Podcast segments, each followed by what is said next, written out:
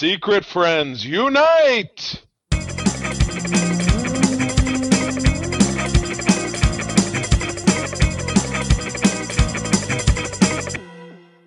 Welcome to the Secret Friends Unite podcast, episode 422. This is your guide to the geek side, and I'm one of your hosts, Todd Oxtra, from beautiful and snowless Minnesota. My wonderful, exactly. We'll get into a little bit about our crazy world. Cobra dominated, weather dominators in full effect. But my co-host Charlie Carden he's essentially conned out. He was in a con all weekend long. Grand Rapids, Michigan had their comic convention, 3 days of craziness. He was there with his Star Trek crew. In full regalia, having a great time, raised some money for the Make-A-Wish Foundation. So Charlie is resting up, but he will be back next week when we break down the summer movie box office. But I am joined by a very worthy companion, a good friend of mine who I haven't known that very long, but I feel like we're just compatriots in the world of geek. Yeah. That is Mr. Stephen Shaskan. Shaskan. Oh my goodness, Stephen, I already screwed it up.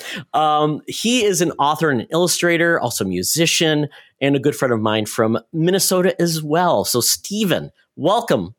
Oh, thanks for having me. This is a lot of fun. I'm Stephen Shaskan.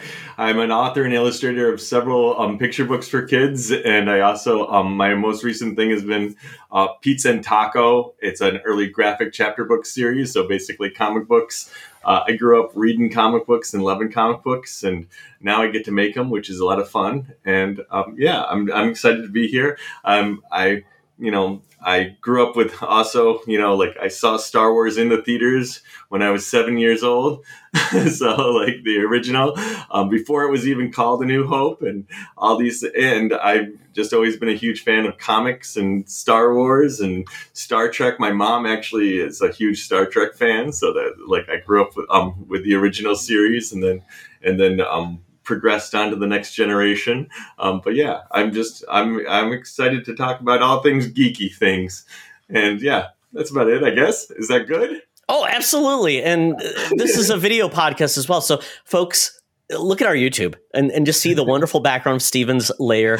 I've been through Stephen's house many, many times. They have an awesome house, and just the different rooms and the themes and all of the geek goodness and the geekiness is everywhere within the house. It breathes geek. And this is in your office working space, yes, where you can see lots of cool stuff in the background. But by all means, folks, this is just a little taste of all things cool. So Stephen and I met through his wife, actually, my wife. They were friends in the writer community, and that's how my wife said, "Hey, do you want to have dinner with friends of mine?" I'm like, "Sure, why not? Hopefully they're cool folks. I imagine they are." And then this history, and we've just really, it's been great to really get to know each other better and just and appreciate all the things that are special about you guys and your talents, because you're very, very talented people. And Stephen, fun fact, just yesterday we were at Target, and what book did I see at Target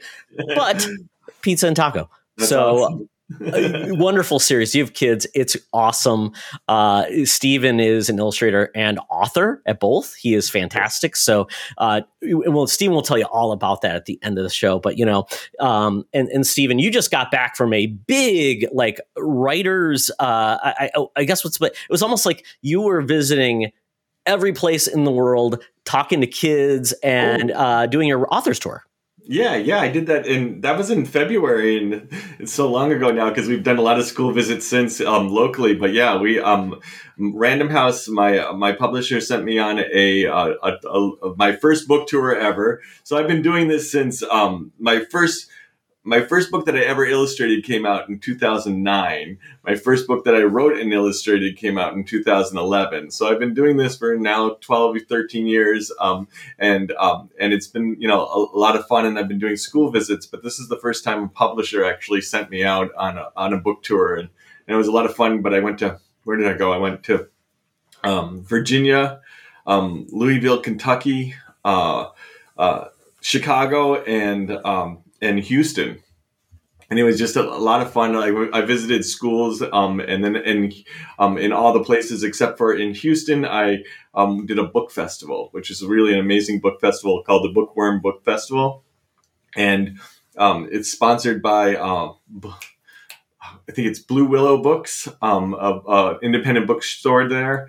But they just did this amazing job. It's they think it might be the first ever fully bilingual children's book conference ever. So this is like, and there it was attended by probably at least 1,000 kids, it seemed. So it was amazing. Yeah, it was just a fantastic thing, and most of them, were. You know, they spoke both English and Spanish. Most of the kids did. So yeah, so like the translations were more for the parents than they were for the kids, and for me too, because I don't speak Spanish, despite all my years of taking it in middle school and high school. Yeah, I'm in the same boat. 4 years of high school Spanish, and I can barely speak the language as well. Yeah. I do okay listening and translating, but definitely not a speaker of the language. Yeah. So, Stephen, considering you're kind of dual-hatted, what do you prefer? Do you prefer one or the other, writing or illustrating? Well, that's a really good question. I mean. I've been really liking telling the stories lately, but I do like making the art as well. Art is where my background is. So like I grew up drawing and like comics was my big thing. When I was a kid, I had a comic called Super Grandpa. I always loved to draw. Drawing was like the thing that I did, in middle school and high school. Like I remember, just because I was such a jerk, my teachers, I had two art teachers who basically gave me an independent study for both my classes because I was such an asshole in the class. I'm not sure if I can swear on. That's okay. Our censors are very forgiving. Yeah. All right. But yes. Yeah. So I grew up, and then I went to Rhode Island School of Design for art. And graduated with my degree in illustration, and then I moved out to Minnesota to be in a band. So art is where I come from, but writing is definitely secondary. But I still, I think I started getting into telling stories when I was creating art for children, because one of the things is when you're creating a portfolio for children's art is that you have to tell a story with your drawings. And that would happen with anything, with comics as well. You have to show that you can tell a story with your drawings, that your drawings are it's not just like people looking straight out at you and doing nothing, And so, and a lot of times in children's literature, a lot of people will do they'll do nursery rhymes or fairy tales and things like that. And for me, I was like, I didn't really want to do that. So I just started writing my own stories. And so that's where it came out of. So, yeah. So, and with pizza and taco, I like both sides. Nowadays, like with the art is so cut and paste for me now that I tend to like the stories more because they make me laugh. And I just sit around and laugh at myself and how mean I am to these characters. so yeah. And I was looking through the book because it's just sense of humor is dad jokes. You nail the dad jokes, all the jokes about the bands. I love it. It's perfect. So anyone who is listening right now who has kids, even yourself as an adult, you can enjoy it. Illustrations are great. The puns are great. It's just really fun. So check out this book. And you know what? And I will say this, Stephen has a wonderful spouse. You guys have actually collaborated together. That's not easy to do. You got to live together. Yeah. If someone did not agree with the decision, you got to say you love each other at the end of the night. So I assume that was a cool experience. And well, Trisha and I, the first graphic chapter book series that I did was a chapter series called Q and Ray, and it's about a rat named Ray and a hedgehog named Q, and they solve mysteries at Elm Tree Elementary. And Trisha wrote that one, and I illustrated it. And once I started working on making my own comics, you know, I'm 52 now, or yeah, I am 52. So you know, like when I started working on making my own comics, I just fell in love with it again, and I really, that's what brought me to making Pizza and Taco, was making those chapter books, those graphic chapter books, because yeah, it's so weird, these terminologies. I just want to call them comics. You know, I actually had an interesting talk with a cab driver who is concerned by the term graphic novel. Mm. And because they thought it meant it had graphic content. And like, I was like, oh no, it's a kid's book. And I think that is an actual big concern in the children's book world. Are people misinterpreting the term graphic, like graphic violence, you know? And it's like, but yeah, no, it's just like, no, graphic doesn't mean graphic means pictorial, you know, like, which is why graphic violence is really, you know, a bad thing, you know, like, well, so illustrated violence. Is that a better term? Well illustrated, you know, well illustrated graphic. I've heard that before, because a lot of people are saying, even people that are in the medium of comic books, say, don't call it a graphic novel, it's a comic book. Yeah. And like, and so, I mean, I totally get it, because I think that was at a term. I think even the creator of Mouse, and it's like, it was a way to bring credibility. You can tell, like, even like really compelling stories, they're not just for kids, not just capes and cowls, all those things. And maybe we're behind that finally. Maybe people just say it's an illustrated story. Maybe that's the best way to put it, illustrated.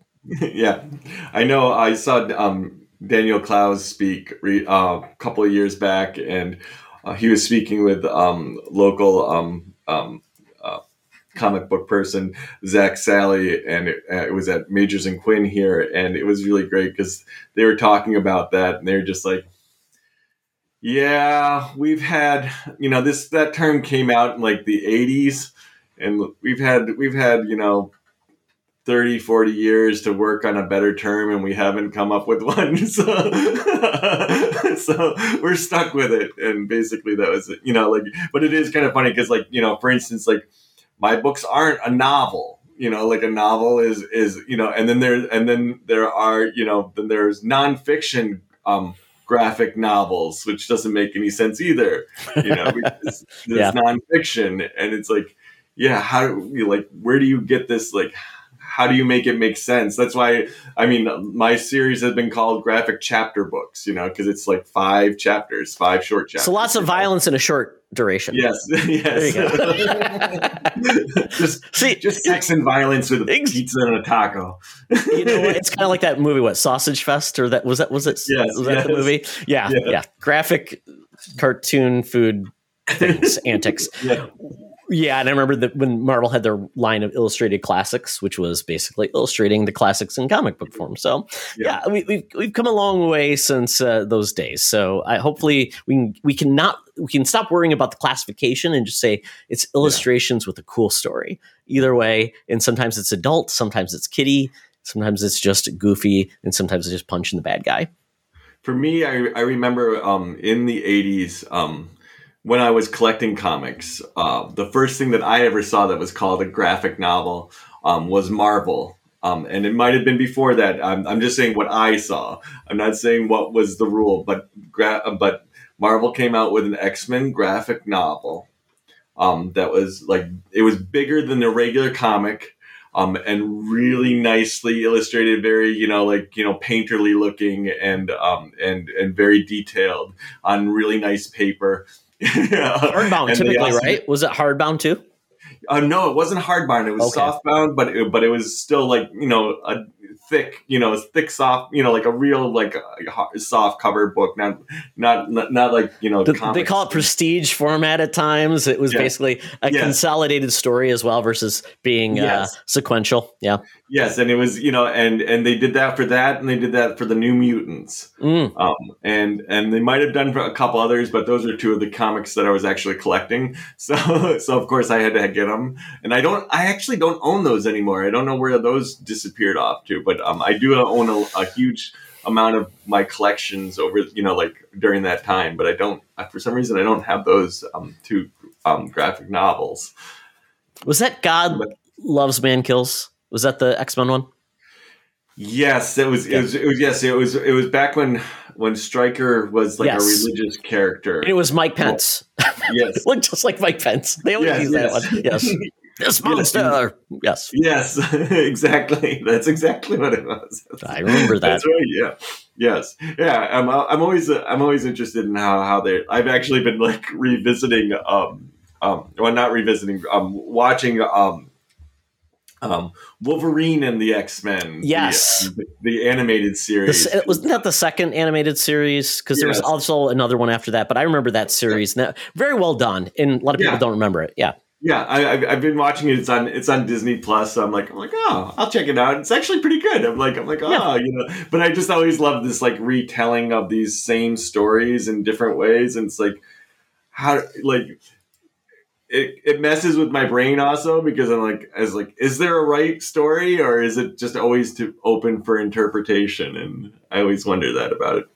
No. Well, Stephen, you know what? I've got to be the producer on this show. So I've got to say, this is just the taste of what we're going to be getting into, but we've got to take care of some business. And one of those things is thanking our Patreon Secret Friends squad. These are the folks that make things happen in our Patreon. So we just want to say thank you to Best Bud Jamie Prinky, and our BFFs, Sean, Stella, and Henry Nias, Missy Merchant, and Andy Milliken. So once again, thank you for this. Thank you for supporting our show, and you're making all of us happen, making us better through your support. So thank you, Patreons. And if you want to join our Patreon, check out patreon.com/Secret Friends Unite. So with that, Stephen, we get to one of my favorite parts of the show. It's called I'm debuting the name of this, and it's kind of double entendre because we've talked about covers and covers that grace the same episode number of our show when we had to renumber because many comics don't make it past 400. So it's very hard to find like comics. So we just basically, let's take the last two digits. So we're going with 22, this one, but because there's a fake news site that we always make fun of. It's called We Got This Covered. I thought I would double bill it to say this segment's called We Got This Covered. So We Got This Covered is number 22 of ROM Space Knight. Let me tell you something about ROM Space Knight. Wow, he is like a licensed character that Marvel actually didn't know, but they made a comic book out of it. He took on the Dire Wraiths, these weird aliens that came on, and he crossed over with all of the Marvel stuff in their early 80s. And this comic shows Rom the Space Knight. He always had like a weird toaster head, which was kind of funny. He had a little square gun, and there was action figures you could buy of them. But it's called, basically the tagline, it says, Silver Space Knight and Human Torpedo battle the ravaging Rocketeers. This book came out in September 1981. So, Stephen, considering we're men of a certain age, do you remember this comic book at your shelf or your rack at your local pharmacy or store? I remember ROM, but like I don't remember, you know, not necessarily this particular one, but I do remember ROM and I remembered that it was like an action figure and that they based it. Now, did they base this on? You're saying that they knew, they didn't know it was a licensed thing, or they knew, or exactly. No, they licensed the character, and I'm not sure exactly how that happened because I can't remember. It was like Micronauts, it was Godzilla. Yeah. They did a bunch of licensed comics back in the day, the Shogun Warriors, and it's like, but they didn't own the rights. So even finding these comics, it's like you should buy these comics because they are not reprinted anywhere. Marvel doesn't own the rights, so they're not there. But yeah, I mean, and so, this one's. So they didn't have the rights to make a comic, and they made a comic with it, huh? No, they licensed it. Oh, they licensed it. Oh. I was trying to figure out why, though. It was like, they're like, this guy looks awesome, and we're going to incorporate him in our universe, too. It wasn't like even separate. Like, ROM was like taking on like villains, and superheroes were crossing over. So it was just a weird thing you wouldn't see these days. Yeah. Well, it's funny because when I give presentations at schools about creating comics as a kid, when I was a kid, one of the things that I actually had and I still have all of the ones that I have, which is not the full alphabet, but I had the original Marvel Universe comics, you know, that came out. So, you know, A through B is number one, you know, like I had those too. Yep, they were wonderful. And the one that I show in my slideshow to kids is always the one with ROM in it. And it's just because I wanted to pick something that they wouldn't know, you know, like just to show you that there's some, you know, like I didn't want to pick something that was like, you know, like the classic character. I wanted to be like, here's ROM, you know, like in the Marvel universe, you know, like this is something, you know, like just because I love how those just kind of, you know, the whole origins and everything just like are laid out for you. And I think that's a really, I do that with kids where we create a new character and we do kind of that, you know, like. It's like the Bible, whole, right? The Bible yes. of yes. how you're going to use this character, what his yes. traits are. And I would love it even like, I think I remember the Marvel universe of, you know, handbook or whatever. They had Wolverine. And it's like, then they basically bisected him where it was like, they show his adamantium skeleton yes. too. It's kind of gross. Or they show like, this is the headquarters of S.H.I.E.L.D. and or whatever. And it goes 18 levels and here's each level. And yes. I love that stuff. It's just so geeky and weird. And they didn't have to do that, but you know, they knew we wanted to know. I'm sure it's a great resource for the artists and the writers too. Oh, like yeah. just, you know, like, cause they're, I also like, I always think about that because when I was a kid, I obviously loved comics and always like kind of hoped that one day I'd be drawing comics and I never did that, but like, I never pursued that part of it. But like thinking about writing another person's character is so interesting to me, but yet that keeps going. It's kind of like, it's like legitimate fan fiction, you know, like mm-hmm. that just keeps going, you know, like, and I think that's kind of interesting. It's, you know, cause I have friends who do both, who do their own work and then do, you know, like, I know someone who does, who is working on, the Avatar Last Airbender, you know, comics. And so he was doing all the art, and he's local here in Minneapolis. And so, oh, very cool. Like, yeah, yeah. So yeah, Peter Wortman is his name, and he was doing all those, and it's like, wow, that's really cool. And just, but at the same time, like not being able to tell your, it's just a weird thing of telling somebody else's story. It's kind of an interesting thing. But yeah. We just had a author slash editor at another press. He for an imprint, and he did the DC book of lists, and it was really that's all it was. It was like 80 lists of like the top time, you know, top 10 times the Joker got beat by Batman. It was like all these things he had to draw all this stuff, and he needed all of like real facts and things. And he said, but sometimes they gave him a little grace because they couldn't even remember or they couldn't find a reference. They said, I guess it's in. And that was from DC's publisher. So you gotta love it that there's a little bit of grace there. So yeah. So folks, if you're interested in checking out ROM, the only thing I can say is go to your local comic book con, maybe your comic book shop, look in the quarter bin, and you might find ROM Space Knight. It's well worth a look. There's no like ROM Master Collection. There might be. Sometimes they get away with Masterworks. You know what? If anybody deserved it, ROM did. So very good. Well, that is it for our introduction of the show. But now it's time for us to check in with our gal pal, our senior news correspondent. So without further delay, Madam Webb, take it away. Now it's time for Madam Webb's rumors and news. Take it away, boys. Thank you, Madam Webb. Madam Webb, Stephen went to school in Rhode Island. Now, I believe because of certain rules and regulations, you are no longer allowed in the state of Rhode Island. I believe they put out a, I don't know even that's possible, like a state can actually give you a cease and desist order, but I don't know what you did, Madam Webb. But maybe, Stephen, there's pictures of her up in like convenience stores in Rhode Island, like she's not allowed. So, you know, maybe you'll have some more information on that. But, you know, Madam Webb, maybe you guys will basically work it out. Rhode Island is a very small state, so maybe they can be forgiving. They need everybody they can get in Rhode Island. Oh, well. With that, Madam Webb has brought us some news, Stephen. So with that, we've got 3 stories.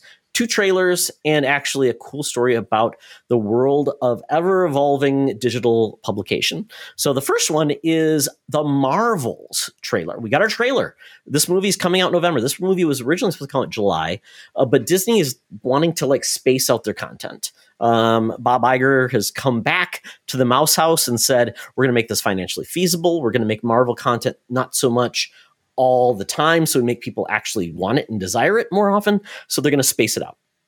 So The Marvels is a unique Marvel movie property because it's essentially taking in Captain Marvel, Monica Rambeau, who has been known as Photon, Captain Marvel, Binary. No, I don't remember. I don't think she was Binary, but she's been many, many different things. But she was introduced in WandaVision in that series as well, and she gained abilities in that series.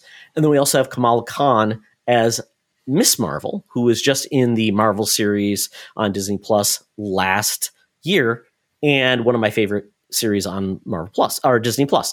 So with that, they're now brought together because apparently because of something is bringing them together. They're linked. And that's what they talk about in the trailer. Miss Marvel has a bangle. Captain Marvel is linked to the Infinity Stones, and Wanda imbued Monica with some abilities. So it's a little bit mishmashy. We don't know how this works, but it's happening. And this looks like a ton of fun. Miss Marvel, holy cow. Every time she just emotes, it just makes me smile. And it's going to be bringing all these things. Nick Fury's back. We don't necessarily know what who the big bad is yet. We know it's a person that also has a bangle on her arm as well. Don't really know. But with all of this, Stephen, are you caught up on all of this stuff, or is it like some of the stuff off your radar? So I'm actually caught up on most of the Marvel things. I loved Miss Marvel too. I thought it was, I thought they did what DC has been trying to do for the past 10 years. So they did it, and they did it well. They did, a teen story, little bit of romance, but just tiny and in the background versus in the foreground. It wasn't a lot of he didn't say that, she didn't say that, or what, all the misprisions of Arrow and the Flash and all those heartache stories that are just Dawson Creeks with superheroes. I think they just did this really great thing, and she was a great character. And I thought it was also I learned a lot about different cultures that I was like, oh, I didn't know that. And there was a lot of different things that were really well done and really, and not done didactically. I think they were just woven into the story really nicely, where I learned a lot as well. And also super fun. So I'm really excited to see that she's transferring to the big screen. And I'm up to date on Captain Marvel. I'm not familiar with Rambeau as much, but I did watch WandaVision, so I know that part of her. But that's as far as I get with it. So yeah, I watched WandaVision, which also I really enjoyed. Yeah, I've actually enjoyed it. I've watched.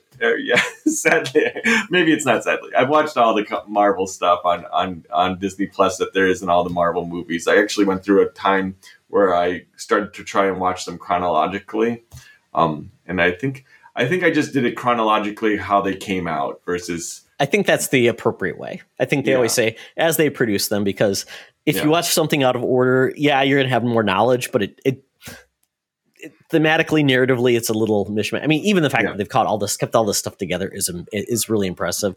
And to your point, the fact that we're essentially Captain Marvel's last movie came out in 2019. So it was the precursor to everything ending in the big Infinity War crossover. I mean, that was the last big movie that we had as the solo character. And then it's kind of come where it is now. And so it's kind of cool to see Carol come back, and looks like she's actually kind of getting to have some fun. Because that was kind of thing missing in the Captain Marvel movie, was just a sense of fun. It was all serious because they had a mission to do it. She was an Air Force pilot, all business. And this one looks like she's just it's almost like she has to be the straight person for all the craziness that's going around her. Yeah. And it makes, it's like Lou Costello and oh God, I'm blanking their names. Abbott and Costello, Lou Abbott, and I can't remember Costello. I'm messing up their first names. I love them as much. I love that comedy trope, but it's essentially who's on first, and you just see as they use their powers. They shimmy back. It's like the swap, and you can't use your powers. So it looks really fun. I don't know what the end game of this, and that's kind of a good thing. I'm glad it's just going to be a lighter fare, but we'll move things forward. Of course, there'll be a trailer. So with that, I am curious what the end game is. A lot of the characters I don't recognize any villains per se. Like in the we had the Ronan the Accuser in Guardians of the Galaxy. It looks like who Lee Pace played. Looks like there's also that one woman with the bangle on her hand. Looks like she also could be an accuser with the Kree. So maybe that's where it is. I don't know. I don't know either. It looked like I'm glad that they're doing this. I think this will be a really interesting series, a really interesting film to see. And now, is this coming out in theaters then? It is, yeah. Okay, November 10th. Yep. It's always interesting to see what Disney Plus does and what they're doing. You know how they keep and once again, that's cool that they're bringing somebody from the television series to the TV to the movies, because I've done it vice versa. Yeah. Yeah.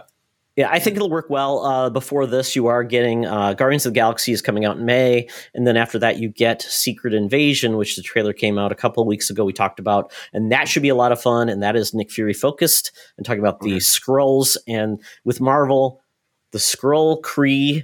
Yes. That is a huge galactic issue. Yes. And Secret Invasion is one of my favorite comic book series of all time, because it's all about who is what, who can you trust? And I would love to see that be a recurring storyline, because it's a lot of fun. It's spies and intrigue. It's very cool. So yes, this coming November 10th. Cannot wait for this. So get ready, Marvelites. You got something new coming your way. Something else that's coming out is the second trailer, which was new on a lot of people's radar. You know, Dracula's hot. Vampires are always hot. We got the update on Blade. We're going to get Mia Goth in the new Blade movie, which was just announced, which is very cool. Hopefully that actually happens. I know there's been some trouble there, but we've also had Renfield, which just came out, which I've not gotten to see yet, but I want to see Renfield, because, vampires being funny are always a good thing.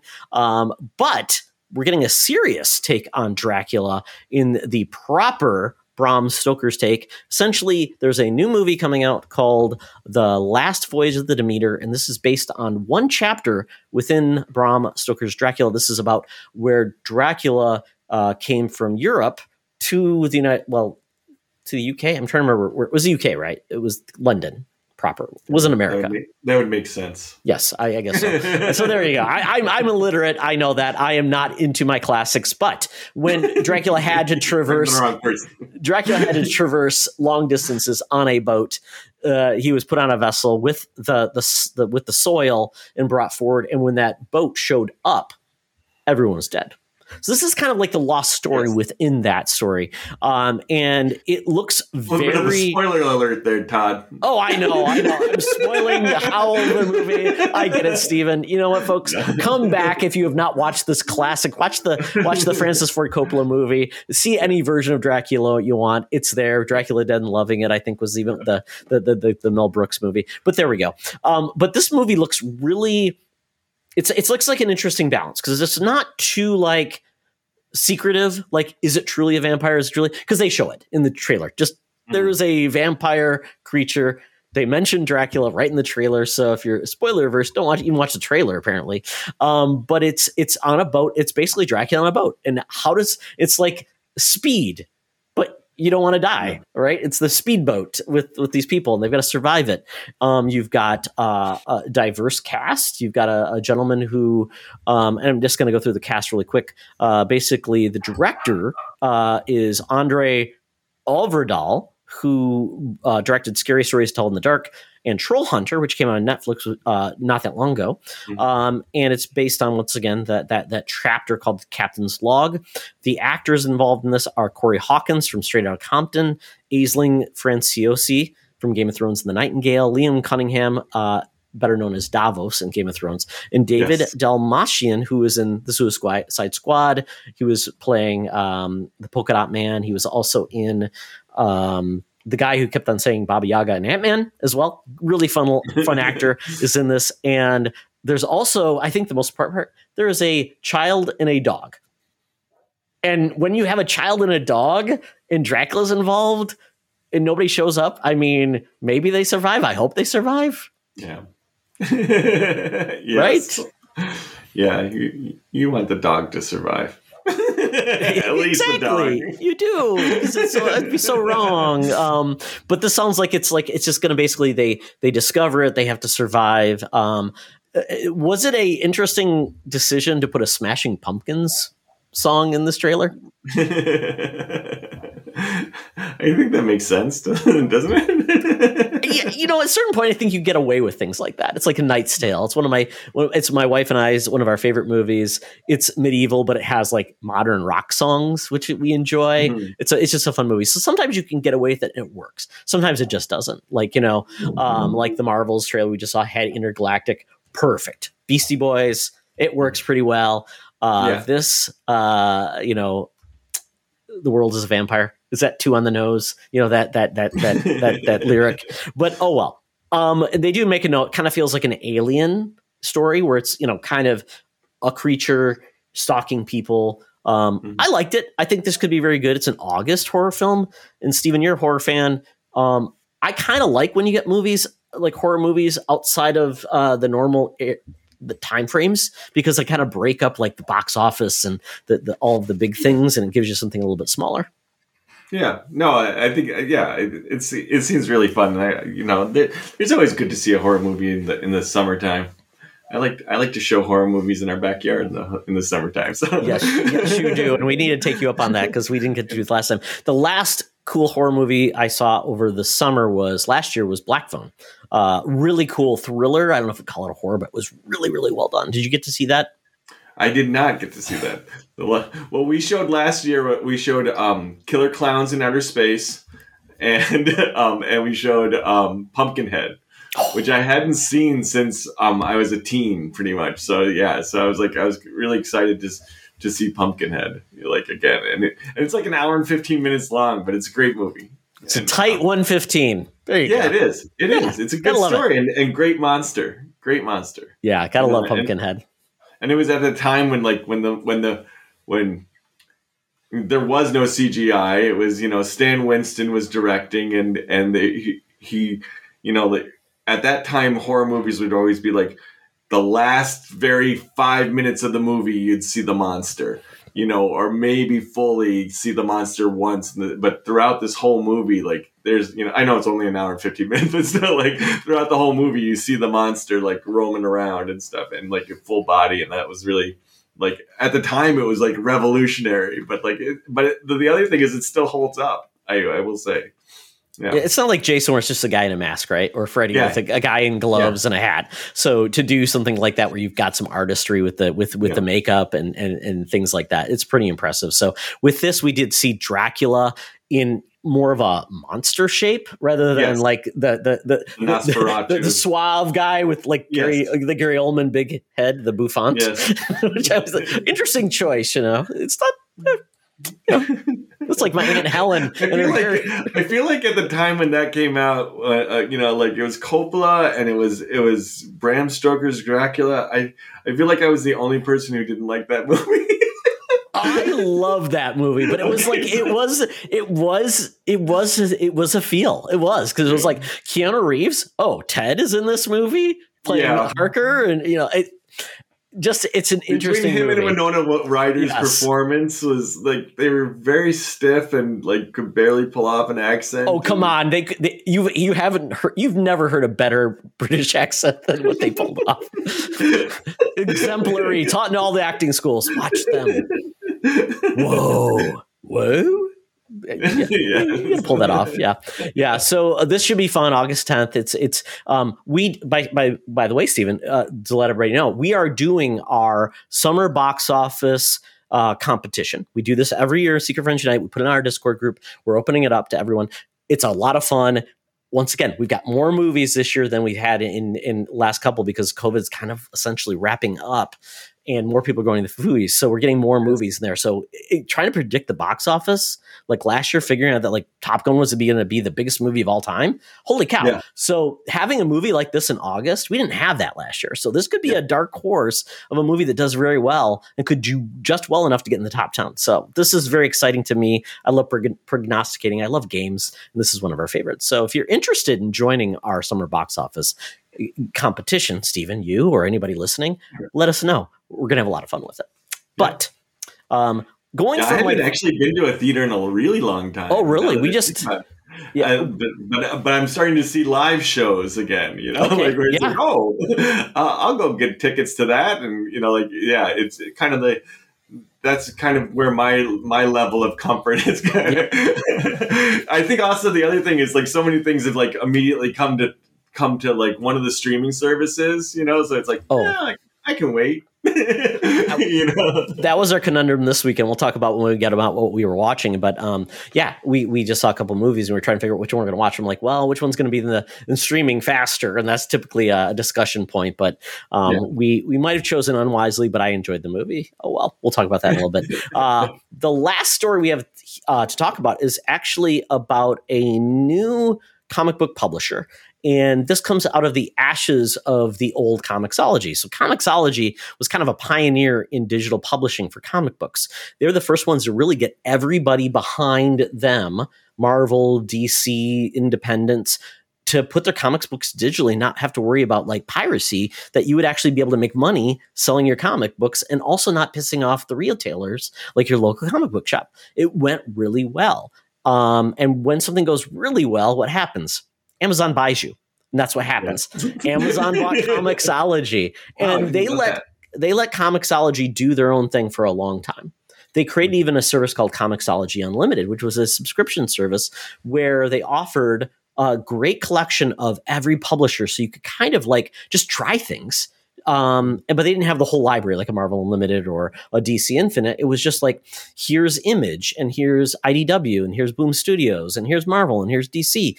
And you're going to give you like a couple of trades and a couple of single issues for you to try out series to see if you like them and then support them elsewhere. It was phenomenal. And then what happens with Amazon is they decide, oh, this is working great. Let's ruin it. So they went in and essentially got rid of everything Comixology-based and tried to link it into like their Kindle services, which made it like a nightmare to navigate. It was hard to understand what you could purchase and what you couldn't, what was part of the unlimited service. They also created some unlimited originals, which was great. But once again, buried, hard to find. Put it on your wish list. Does it go to your like wish list that you tell your wife you wanted to buy you socks, but there's a comic book now? It got really messy. So everything dropped out. I think Comixology has improved. It's still a good service in regards to what they offer and to people to read. But it's not what it used to be. So the founders of Comixology have went forth. They left the company of Amazon and they have created a new publisher called DSTLRY, and of course it's spelled like with leet speak, so it's DSTLRY, DSTLRY. Maybe it means something else. Maybe it should be pronounced differently. I don't know. That's how I take it. It's a next generation comic publisher that aims to redefine creator-owned comic books and collectibles. So this is how it's going to be done. It's a creator-focused publisher, aims to give creators fair deals alongside company ownership. Comics will be released in limited physical and digital item drops and available online or in store at local comic book shops. So they're going to do digital and physical publishing, which is a unique format to go after, especially if it's limited, which is a unique take too, because you think of digital should be unlimited, right? You don't run out of bits and bytes. I mean, yes. It's like when people say, "Oh, we've sold out." I'm like, "How did you sold out?" It's copy paste. Oh well, maybe they're going to be. It's like NFTs and all that stuff. We don't want to get into that, but it's like, you know, it is a scenario thing where maybe they think that they can limit that and add value to it. And if you want to get it as a secondary purchaser, they're basically saying that they can come up with a way to essentially, if you choose to own it, or if you own it, you can choose to sell it. And there's a chain of custody where the creator, the illustrator, the author, I'm not sure how it always works sometimes because it's maybe the author's creation and he basically contracts the illustrator. I don't know. It's always an interesting thing.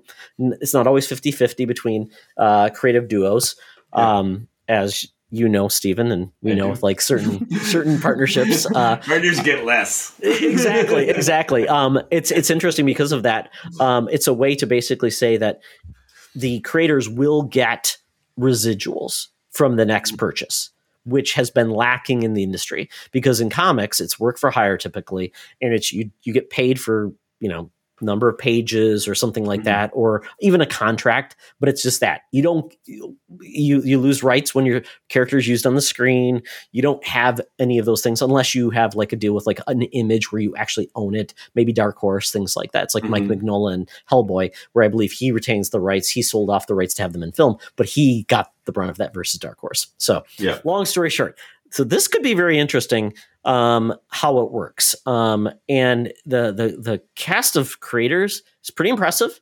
Scott Snyder, we got James Tinian, let's see, I'm trying to look at Jock, Becky Cloonan, going in here, Jamie McKelvey, great writer, and other creators are involved in this, with just, they've done like their own personal stuff, have worked for Marvel. So they're on board, to basically create new creations for this service. So with that, Stephen, if DSTLRY came knocking on your door versus a Marvel or a DC, and you know how they do their business, would this be more agreeable to you to do something original where you own that, you'd have ownership and get money back, or would you rather have a big check from one of the big two? Yeah, that's a really new way of approaching things digitally in general, just because I know, like, you know, like with the music industry, for instance, you know, like you were never able to resell anything, you know, but also once again, like, what do you sell a used MP3 for, or, you know, whatever the file is that you would get, what do you sell a used PDF? Like, it's still the same quality, you know, like as a new one. And why would you buy new, even for that matter, that, you know, like if there was used, that's a really, you know, like it makes sense with, like, you know, vinyl or tapes or anything like that, because, or, you know, even DVDs, because the more you use them, the more worn out they get. But yeah, I as a creator, there would be a lot of discussions over that, figuring out like what to do with that. Cause I do in my contracts, I have digital rights and different things like that, and performance rights and so forth. And it is interesting to find when people, you know, like, and merchandising rights and so forth. So it's just like, it's interesting, you know, when people are coming to you and asking you for, you know, percentages of your rights and different things like that, and for a good check or something. So yeah, I don't know. It sounds like they're coming at it from a very logical standpoint, but the other thing is, I just wonder how many, if you're in the process of buying used digital stuff, you're also probably pretty savvy enough to probably just get it for free. I don't know. You make a great point. Now it becomes like, you know, iTunes and things like that. And I think once they said like piracy is a weird, you know, we don't typically try to endorse piracy. Obviously, if something, if you can purchase something, purchase it. And then if it becomes a scenario like out of print, like DC versus Marvel, or no, Justice League versus Avengers, you can't buy that book. It's not digital anywhere. It's like, I don't even know how you find that book. So it's one of those things, like, if no one wants to sell it to me, I'm like, what am I supposed to do? Track one copy and overpay for it? And it's not like the creators not even getting that money. George Perez is, you know, past. He's not making money off of it. Marvel isn't either. So it's an interesting thing. But I think people said, like, with iTunes, when it became more of a problem to buy an MP3 at $2 versus downloading it through like Napster or something, they said people would gladly pay. They like convenience. They don't like, you know, having to do those things. So I think convenience trumps, as we found, like people just watching movies on the small screen. It's like, that's not the best way to do it. Well, it's easy, right? It's not like watching on the biggest screen. It's not beautiful because it's easy. It's convenient. I can watch it on my phone. So even subscriptions are too. Yeah. You know, like Spotify, like I'm a music collector. Like I used to have tons and tons of vinyl. Like I don't have tons and tons of vinyl anymore. I've sold it, most of it off over the years. And then, like, you know, and I still have, you know, like a couple hundred CDs, a couple hundred albums, but like, you know, like, but I stream most of my music now, and my music, you know, like catalogs on Spotify are like, you know, like I've got probably like 50,000 songs on there, if not more, you know, because I can just do whatever I want with them, you know, and it's a really tough thing. Like I like, and I feel for the artists. I understand, like, you know, like I think the payment thing has to be figured out a little bit better, but yeah, but it is that convenience thing. Yeah. Well, you know, not everybody has the ability to be the Wu-Tang Clan who makes one copy of an album, sells it to the guy who, what was it? He basically priced the Farmer Bro, whatever his name was. Yeah. And then it's like that album. It's like, wait, so Wu-Tang's not going to release that album? Did they really even have a deal with that dude? That stuff is just crazy. But you could do like one-off Stevens. Like if you look at it the wrong way, it like dissolves and that's gone forever. Yeah, it's like you own that. Yeah. Oh well. Well, I had a friend who actually they made albums and they put sandpaper on the inside of the cover. Oh no! So you pull it out, it would just like. So as soon as you pulled out the record. Oh. you scared. That hurts my heart. It's a collector's, yeah, you can never play it. Yeah, I own the rare like vinyl I own is the Bob's Burgers album that they created. Oh, nice. I found it and like, oh, this is awesome. So, and it's more for just like collectability. It's kind of like one of my favorite bands of all time that produced two albums. They broke up, Jellyfish, and they were selling like singles that you could buy. I'm like, that's way too expensive. I don't even have a vinyl player. So I'm like, I'll walk away from that one. But oh well. Well, I'm curious to see how this works out. I'll let you know, Stephen, if if there's any feedback from this and you know how it goes. Maybe it becomes like the fire that sets all publishers alit, and then creators get more ability to make more money as they create, which is always a good thing. I will say from my standpoint in the children's book world, since digital came out, there is the threat of never having a job and I never, you know, or like losing all their money and everything. But in the children's book world, like when I sell my books and I get my royalty statements, I'll have like 3 digital downloads, you know, and then, you know, umpteenth amount of like hard copies. So in the children's book world, at least, I think books are still well alive, and that's nice. And for me, especially with comics and everything, I always teetered on like getting the comiXology and on the other ones because of the unlimited possibilities. But I don't actually like reading on screens, and I'd rather like. You know, like I like the old paper and everything's and looking at the art that way, just because it's what I'm used to. I'm old, and I have nothing against it. It's just for me, it's like I'd rather have comics in my hand. You know, it's so funny because I'm also old, and I love the guided panel, the ability to increase text font size, read it that way, and you know. So it's kind of, there's always a way to go, and people do that. And, you know, like when I went on my trip to Europe, I read a lot of books and things. Yeah. I'm like, I couldn't take all of those with me, and they were kind of nice to have with me. So, you know, that's, what's great. Flexibility. Everybody thought Amazon was going to kill bookstores. Guess what? People still prefer reading a book. And I even got I have a book right next to me, but I can't pull it out because it's behind my monitor. Oh, well, but that is it for the news segment of the show. So with that, it's time for us now to go to our favorite establishment to get some drinks and talk about the geeky stuff we're loving, and that's the Geek Easy. Talk nerdy to me. Talk nerdy to me. We're sitting in the Geek Easy, drinks are poured, and we are ready to get our nerd on. So Stephen, what's going on in the world of nerd that you're enjoying these days? All right. Well, how about I cover the stuff I'm enjoying? I wrote you a long list of things, but I'll do the things I'm enjoying most. I've been looking at all the Uncanny X-Men, and that's been a real fun thing to do because this is right about the time that I started collecting. So I started reading them from 100 up, and that's been a lot of fun just to see because. I'm at a point where actually I think I own most of the comics now. This goes to 151 to 159. Is that a specific arc? Is it like just a? Well, this is the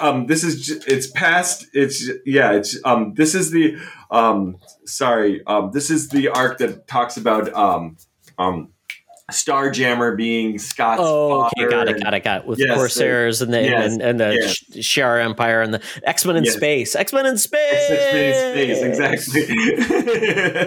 So, which is really interesting because this is like before I started really collecting them. Yeah. And so like it's kind of like this like really interesting storyline. It was at a time when my friend was like showing me the comics, and I remember seeing a lot of these like drawings and everything, but I didn't own any yet.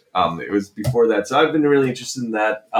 The other thing is I'm kind of just revisiting my whole life in comics. So in college, favorite one was 8-Ball Comics by Daniel Close, and they came out with the complete 8-Ball. That'll give you a carpal tunnel holding that bad boy up. Yes. They call it, what they used to call it was like the phone book. Like Cerebrus used to have the phone book versions where it was like it was thick, heavy, not always. And now I'm hoping those are a little bit more high quality than the Cerebrus ones, because those are just like the cheapest. No, these are nice. Yeah. Okay, these nice. These are nice, but these did not go to Mexico with me on the trip. And the same thing with this. I revisited ElfQuest. Oh my goodness, yes. One of the original indie comics. Yes. Yeah. And so I grew up in upstate New York, and so Wendy and Richard Pini were from Poughkeepsie. Warp Comics, Wendy and Richard Pini, WARPR. Yes. So anyways, they that was just that was really fun to actually revisit, because I hadn't seen those since I was a kid, and they actually hold up pretty well. A little text heavy, sure. But you know, like that was comics of the time, and the artwork is amazing. Like the ink work is amazing. It's world creation is just so cool too, because it's like elves, but it's like you've got the wolf tribe and you've got all these different ones, and it always frustrated me that world and those that property never got really acclaim outside of the small medium of comics. It would have today. It just at a time it just.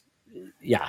I'm surprised that even to this day that someone hasn't tried to like someone of a Peter Jackson status or something, you know, has not tried to acquire something like this to make it into something, because it's all there. It's all there, yeah. The ending gets a little, like the last couple get, you know, like speed along a little bit too quick. In this is just the original series. I don't think I actually continued it further than the original series. My sister actually is the one who collected them, but I always read them as well. And it's very female friendly at a time when most comics is like, no, we don't have female lead characters, or they've got to be like sexy or something like that. This is like it was pretty much male female equal level. And she did work for DC a little bit, and a couple other things. And Wendy Pini also, she was also known for dressing as Red Sonja at Comic Cons and things, which I just like. I looked her up recently because when I was reading these, I was like, oh, that's so interesting to find out about these. You know, like because they were this like thing where it was like, and they were touted as independent comics at the time, but like just so legit. I mean, like the quality that they were putting out was just amazing at the time, and you know, even by today's standards. So yeah, I did that, and yeah, other than that, I like television wise. I will say the thing this season that I've been enjoying the most has been Picard. Yes, absolutely. And, like I've been watching all the Star Wars stuff. The Andor was amazing. But more recently, Mandalorian. It's kind of up and down for me this season. I'm still happy with it, but yeah, Picard has been just killing it. And I will say, like I stuck to the first two seasons. The first one was okay. The second one was like, oh crap, they're going back in time. It's like, are they going to throw anything else at the wall to see if it sticks? Oh, remember this plot line we didn't resolve? Here it is. Boop. Yes. And I feel like it almost, the second season almost did the third season a little bit of disservice right now. So we'll see. Hopefully, like the Borg aren't all sweet and nice now. Oh, that's right, because of the new Borg. Because queen. Of the second season, they went back in time to make the Borg nice. So we'll see. Maybe this is a different space-time continuum, you know, like I don't know, but I hope it's not that, because that would be a little bit like, oh, I like the Borg kind of more evil. Yeah, you don't want to overuse a good villain because they once again become too familiar. They become like not a threat anymore. You take away their teeth, like Q or certain things like that. Lore, the Romulans, all of those things. So I've been very happy with season 2. Charlie, who's obviously on here, he is all in on this, and it's great. It does be. He's always said the last time we got the TNG crew together was Nemesis. Not a good movie, not appropriate. So now we're all back together. I always thought, well, maybe they'll bring back, you know, certain other characters or certain things. And so they could always do that. And he was always hoping that we would get a spinoff series from Picard with, let's see, 7 of 9 and the other captain, blanking on his name. Yeah, I know who you're. Yes. Who, unfortunately, no spoilers. That is not going to happen, folks. But yes, I know there could be a really good because right now with Star Trek, it's an interesting space because we've got the far past of Strange New Worlds, we've got Discovery, which is ending, but it's in the far future, and we don't really have anything in this time frame. So it could be cool to have an ongoing series with 7 of 9 or parts of TNG crew continuing to do cool stuff. Yes. No, yeah, I really enjoyed it. It's been fun this season, and they've been doing it right, which is really interesting because like I said, the first two were okay, and I enjoyed them both, but this one is definitely like I think, and including all the characters too is always fun to have all the original characters and everything. That's been a lot of fun too. But yeah, I don't know. That's mostly what I've been consuming. What have you been consuming lately? Well, it was funny because I was in Europe like the last 2 weeks, catching up on things. So I really haven't had a lot of new things. I watched a lot of bad movies on the plane. Steve and I watched my first Fast and Furious movie. Watched number 5 because it was on the plane. Wow. That's all I can say. I was like, whoa, these are way too popular for what they are. But that's okay. Yes. It's okay. It's okay. I actually went through them at one point. I think last summer, to watch something before I fall asleep. So I finally watched my first one. I may see the next one. Who knows? I don't know. They're just silly movies. They're not on my radar for the most part. But oh well. But I did watch 2 movies this weekend. One with my son. One with my wife. It was my birthday weekend. Got to just have a good time as I recovering from the European trip. So I saw Super Mario Brothers movie, not the one from the 90s, which was not very good, but we all watched it because that was all we got with the Mario Brothers. Well, this one's an Illumination film partnered with Nintendo, and they essentially gave us a video game on screen with Mario Brothers. I don't want to give any away spoilers, although I don't know if you can really give away spoilers. It's Mario Brothers. They're jumping on mushrooms. Jack Black is King Koopa, or Bowser. Sorry, Bowser used to be King Koopa. His name has changed through the years, but it was fun. I think the animation was really vibrant, beautiful. The story was plot light. Mario was the main feature. Princess Peach did get quite a bit of screen time, which was great. And she had a lot of, she was definitely the most capable of the characters where she could kick butt, do all these things. Jack Black was great. Chris in this was adequate. And it was funny because, I'm blanking on his name. Seth Rogen. Oh. Yes. Seth Rogen. He didn't even try. He just did his own voice as Donkey Kong. And so why not? But it was fun. There is a extra credit scene at the end. Not really worth it staying for, but it was what it was. It's a cute movie. That's the best thing I can say about it. My son and I were pointing out like little spoilers and Easter eggs and things like that. So we had a good time. Son and child, it was a good time. Not a great movie, but fun. That's the best way to put it. But the movie that I did see that was really, I was worried about it. And that's Dungeons and Dragons: Honor Among Thieves. I really want to see this one. Okay. So I was traumatized by the 2000 Dungeons and Dragons movie with the Wayans brothers. With the Wayans brothers and Jeremy. Oh God, I'm blanking on names. I'm horrible with names. Jeremy Irons was a bad villain. Yes. horrible films. This is where I go back to say fantasy is hard to pull off in a good way, either serious or even funny, to get it right. And we are in a good space right now where we are getting quality fantasy, but it's typically been on the more serious side. We are getting like, I'm not sure if you're familiar with the, there's an animated series now on, I believe, Amazon. It's Critical Role. Critical Role. Okay. Yes. And that's been a darling for them. Critical Role is like a D&D live podcast. They get a group of voice actors together and they just have fun. They play it like it's a Dungeons and Dragons adventure. Well, that's gone off into like graphic novels and an animated series, and it's highly loved and it's a huge fan base. So Critical Role, if you're into that thing, and from an animated style, plus also like a live action D&D, that type of thing, it's out there. And they've managed the funny fantasy. So definitely check that out. We've got The Witcher, which has done pretty well, and that's also a video game. It's kind of a weird property, but I like that as well. It's not as good as... I've enjoyed The Witcher. Actually. Oh, yeah. Yeah. It's fun. And they actually had this spin-off recently. Yes, which was not as good.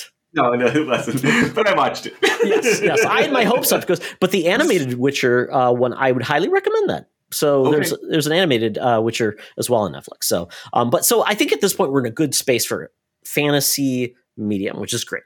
Really love this because I'm a fantasy kid at heart. Excalibur, I think it was Excalibur, maybe Dragon Slayer, maybe Beastmaster if you would indulge yourself. That Sword was about it.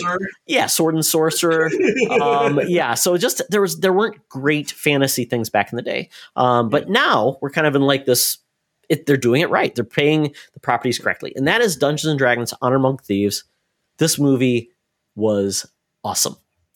It's well written. The people that wrote this did like game night. They did other things that actually include good writing, good comedy, and heart.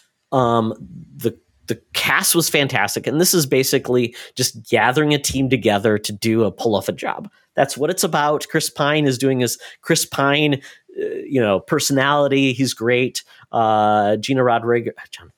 I'm blanking on her name. Once again, I'm bad with names, Stephen. You'll get this. She was in the Fast and Furious films. The tough chick who loves Vin Diesel. She's the Barbarian. She is phenomenal. She's got really good personality in this as well. You've got Justice, blanking on his name, but who's in Detective Pikachu. He plays a mage, a sorcerer, and you've got a lot of other actors. But the great part was Hugh Grant played a villain, and he was phenomenal. He was just chewing the scenery. He was really well done. The fight scenes were amazing. I thought they were great. The fan fiction, the fan service to D&D was great. Like the gelatinous cube, the imitation chest, the mimic was great. A lot of the animals, the owl bear, the druids, it was great. I really, really enjoyed it. The paladin, Reggie John Paul, who was in Bridgerton, was amazing. Awesome. Really, really good. They nailed it all. I'm just disappointed this movie isn't doing better. Should have come out at a different time, maybe January, or even August of last year when nothing was coming out. Would have done much better. But it's really, really well done. Great sense of humor. Really handled well. I couldn't recommend it enough. It's just a shame that it's probably not going to do well.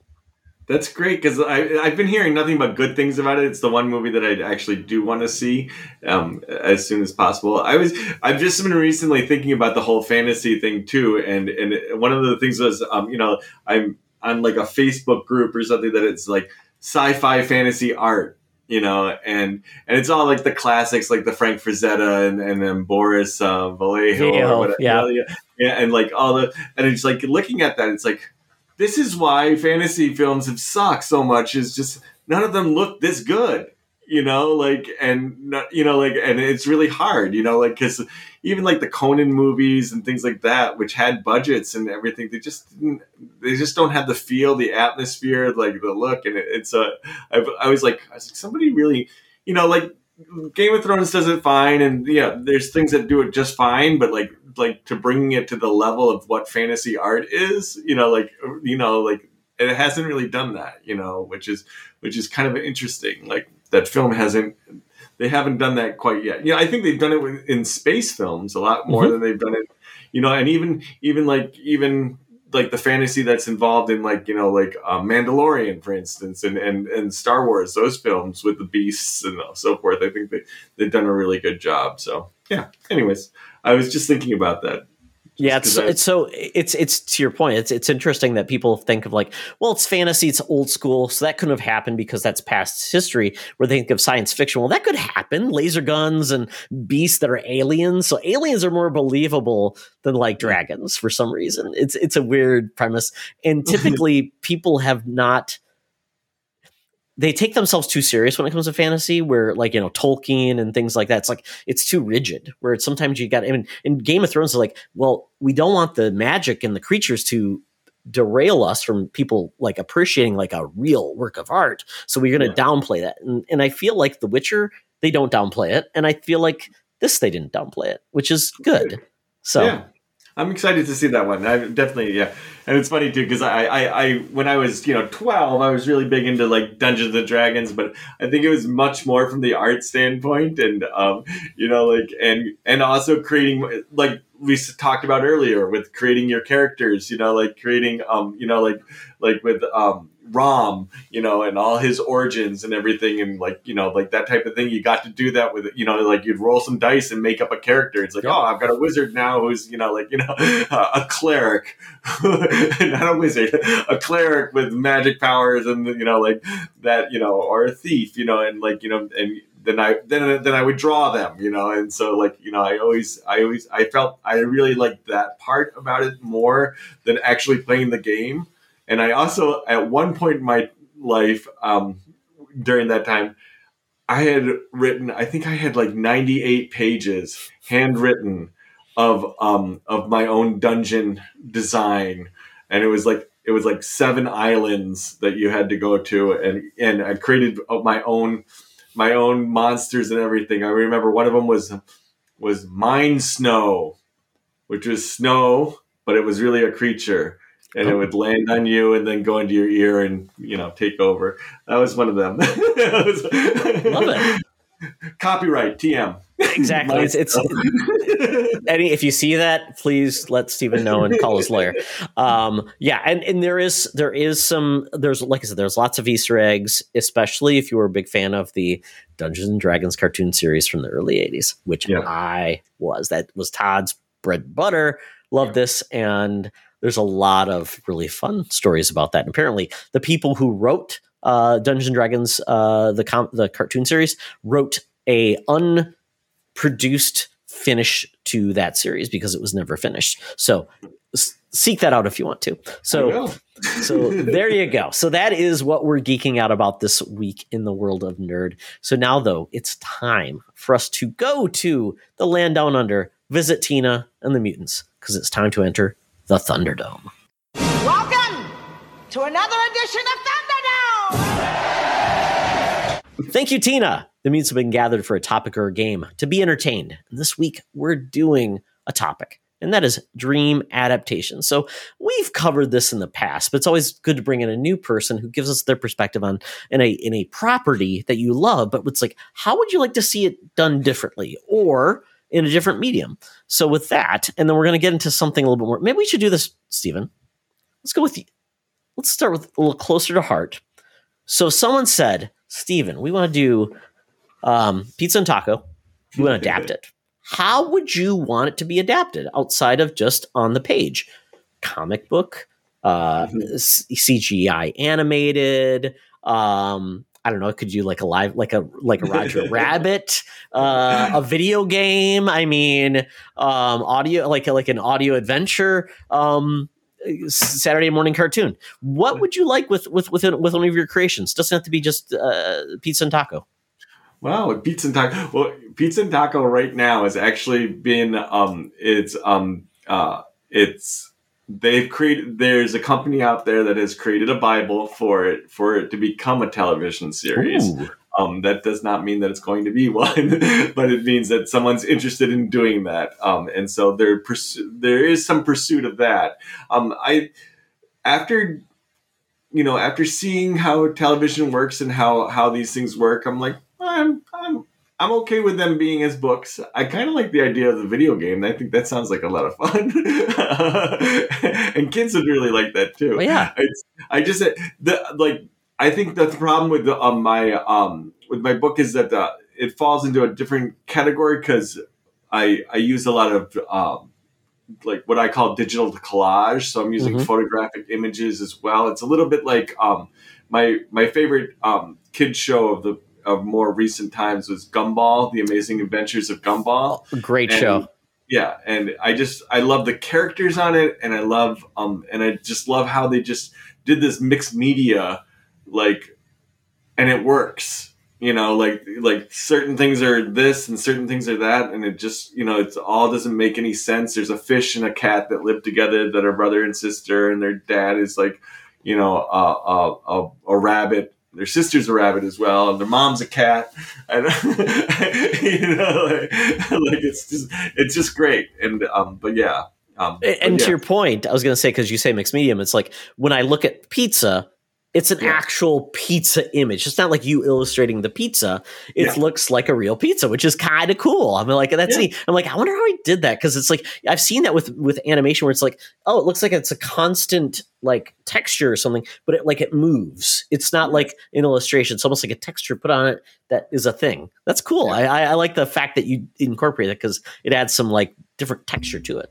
Yeah, and I think it also helps the book stand out a little bit. Kids are really interested in that because, they're simple drawings, but the actual drawing of the pizza and the taco are very simple. But then, to add that texture to make it something different is nice, and it helps it stand out. But yeah, and to make that as animation is a different thing too. You would have to have people who are more dedicated to that type of thing. I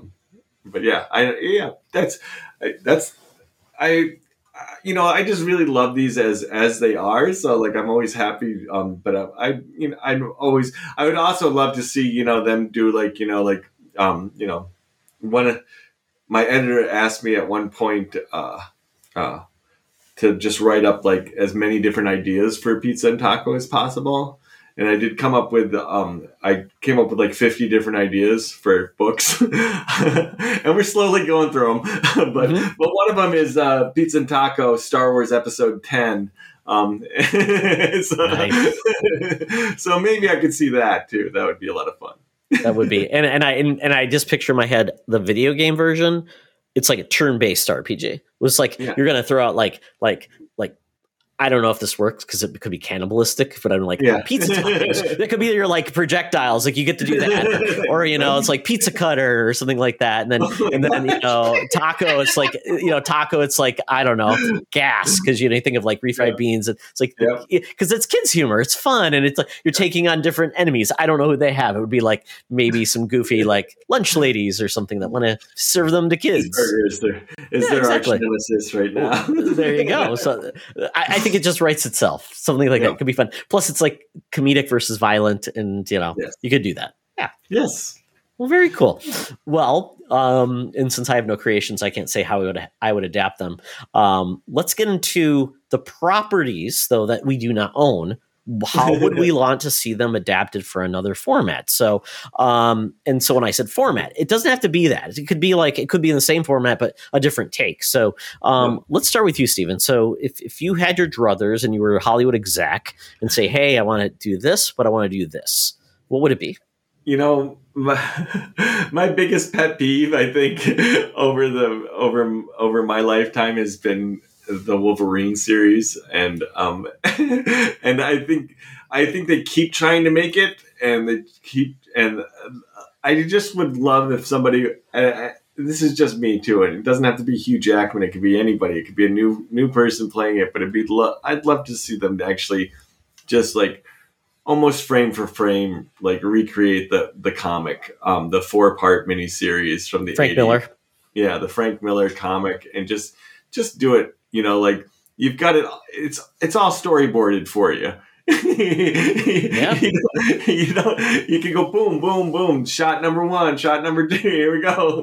Let's just do this. And it would be really nice. And just that, even with that kind of quality of just look to those books as well. Because it was Frank Miller, and I'm spacing on the inker because Is it Klaus Janson? I'm not sure. He's typically my go-to anchor. Yeah. But yeah, no. So yeah, you know, inkers matter, you know, like, you know, was it Mike Royer from, when he did the, Jack Kirby's work, it was way better.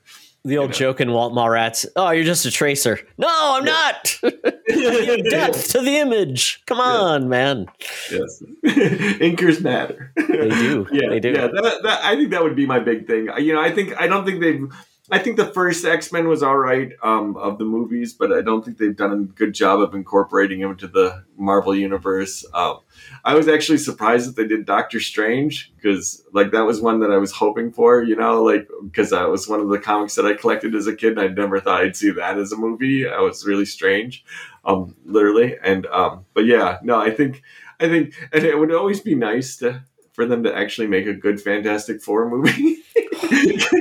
Have you seen the Roger Corman Fantastic Four? Yes, movie? I have. There you go. That was actually kind of like conceptually probably the most faithful.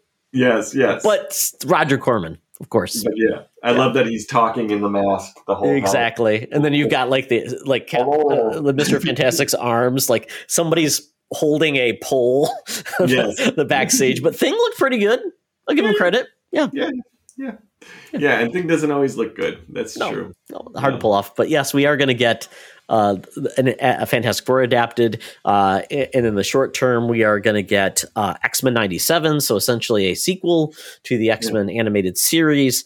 And then with that, I have no clue when we'll see the X-Men, to be honest, because we will see, though, Wolverine in Deadpool 3. So that's already known. So that will be happening. But I have no clue if that's just like a throwaway and it'll be part of like the multiverse. Who knows? So but yes, I am a huge X-Men fan there. My Logan is named after Logan. Yes. Wolverine.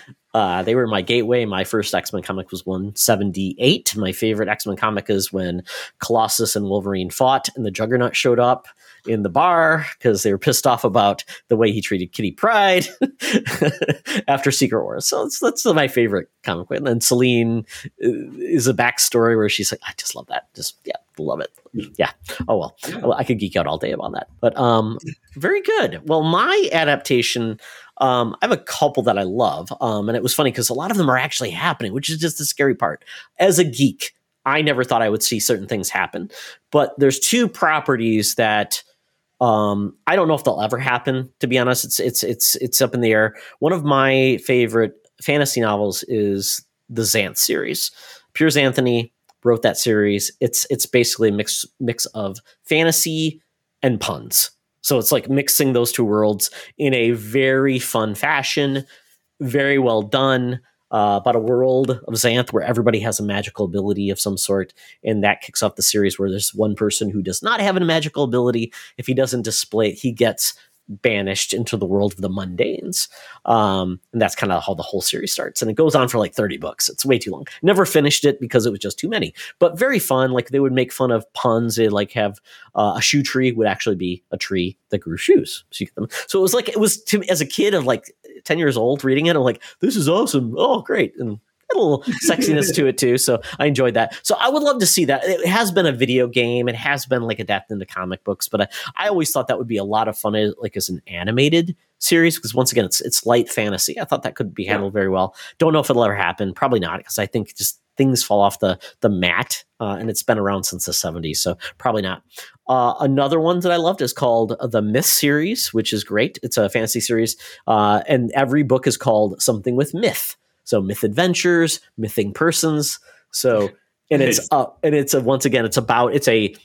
comedic fantasy series about a demon who comes in, who is actually summoned by this wizard to scare the crap out of his apprentice. So basically, because he's learning, he wants to teach him, how to defend himself. And he and this demon are good friends because the demon's actually not a demon. He's just another person from a dimension. So demons in this world are just people from another dimension. They're demons. Dimension, demon. Got it? Pun. But the wizard dies, and then he traps the demon here without abilities. And that's the whole premise. And then he has to guide him, and they become buddies. It's like a road show where they basically he tries to teach him magic, but he can't. And then it's like, but it's once again, it's comedic. Like, there's a fairy godfather who is also a mobster. And it's just jokey. It's funny. It's good. It's every chapter opens up with a different quote. One from like, from Darth Vader or something like that. So it's clever. It's very fun. Once again, has been adapting graphic novels. I don't know if it'll be readapted. I would love to see that basically be potentially, once again, an animated series. I don't know if it would work for it might work for a TV series though. Who knows? Maybe like almost like a sitcom fantasy, like Disenchanted, that Macaroni series. So maybe that. And then the last one, this might happen. Raymond E. Feast is my favorite author. I actually interviewed him on our podcast. He's fantastic. He wrote a series that's very serious fantasy, but isn't just about the politics. It's also about magic and things like that. He's a contemporary of George R. R. Martin. They are friends, and his series is less well known, but it apparently is going to be adapted into some type of TV or movie series. I would love it. It's to me, it's one of the best series I've ever read. It's riveting. It evoked emotion out of me, which typically fantasy doesn't, because it's kind of silly at times and it's not well written, but this was. So I would love to see it. The only thing that's been adapted, it's been adapted in graphic novels by Marvel. It's also been a video game series. It was funny because that's actually how I got into the series of books, is I played the game. It was a computer RPG. I'm like, this is really well, it's a cool world. Well, it was a cool world because it was already adapted and developed from a book series. So that was really cool. So that's where I would like to see. I don't know if any of those things will happen, but if they did, it would be awesome. Yeah. I'll say that, ElfQuest once again too. It would be amazing to see somebody do that. Even like, animated would be great. But yeah. But no, yeah. Like you said, it's all there, and they don't have to go through different publishers and everything. It's probably, I believe, they still own just the rights, so they wouldn't have to worry about that. So they could just go right to the creators, and yes, it's perfect. It's there. Absolutely. I think DC at one time did buy them out, though. Oh, really? Because there was a series. I think not the first series, but the second. When they started, I think DC started putting them out at one point. But I don't know how long that lasted. Got it. You see that a lot. Yeah. I just remember actually seeing the little comics and stuff like at one point where I was like, because they started off, they were like, a little bit bigger. They were like 9x12 or something like that, the size of comics. But then, yeah. Anyways, yeah, this very cool. Awesome. Well, that is the show, folks. I want to say thank you, Stephen, for being on. This has been awesome. You and I can talk forever, and I'm glad we were able to bring your passion, your insight, and your interest to the show. But with that, tell people how they can learn more about you and find the things you're doing. Well, I'm StephenShaskan.com. So that's Stephen with a PH, and then Shaskan is SHASKAN, and that's .com. So yeah, I'm there. And anywhere else where you can find me, my books are available wherever books are sold. Pizza and Taco has been a lot of fun because it's been in Target even and Costco this year. That was a lot of fun to see the box set in Costco. The next book comes out. It's Pizza and Taco Dare to be Scared.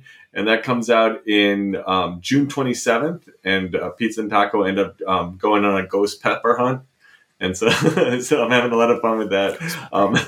Love it. So yeah. Other than that, yeah, you can. Yeah, like I said, I'm on Twitter and Instagram too, and everything, and Facebook, all those things. I'm on it all. I'm the only Stephen. Well, no, there's one other Stephen Shaskan. He's a dentist. He's related to me. He's out in Washington D.C. So if it says Stephen Shaskan DDS or whatever, that's the wrong Stephen Shaskan. Love it. I get emails on occasion about dental supplies and things all the time. So yeah, if this writing thing doesn't work out for you, Stephen, look into dentistry. There we go for that. Well, awesome. Thank you so much for having me. This has been a lot of fun. Yes. And you know what, folks? Stephen is an author, and he visits schools, libraries. If you want to have a special visitor, request Stephen. He's awesome. Yeah. His wife Trisha also You want two for the price of, well, two? Yeah. Invite them along. They're a little more awesome. Than the price of one. But oh, that's true. More. Yeah. Yeah. You know, buy one, get there's one. There's a deal. Yeah. There's buy one, deal. Get one. Yeah, exactly. Buy two, get two. Yeah. Request them to come and visit your school and your library. They are awesome. The kids will have a great time, and they'll want to read. And that's the biggest part about this. Yes, it is. And they'll have a lot of fun. Too. Absolutely. Yes. Absolutely. Well, with that, we end our show. And as always, I am Todd Oxtra, T Oxtra on Twitter, talking about all things just nerdy and fun. But for all of our things on Secret Friends, go to at Secret Friends U on Twitter, secretfriendsunite.com. Go to our Patreon. Patreon.com/Secret Friends Unite, and YouTube. Just look up Secret Friends Unite on YouTube. We'd love it if you rate us on our podcast, subscribe on our YouTube content, and also check out our Patreon, see if there's anything you like there, and support us either financially or let people know all about our stuff that we do. We'd appreciate it. And remember, folks, be the hero, not the villain.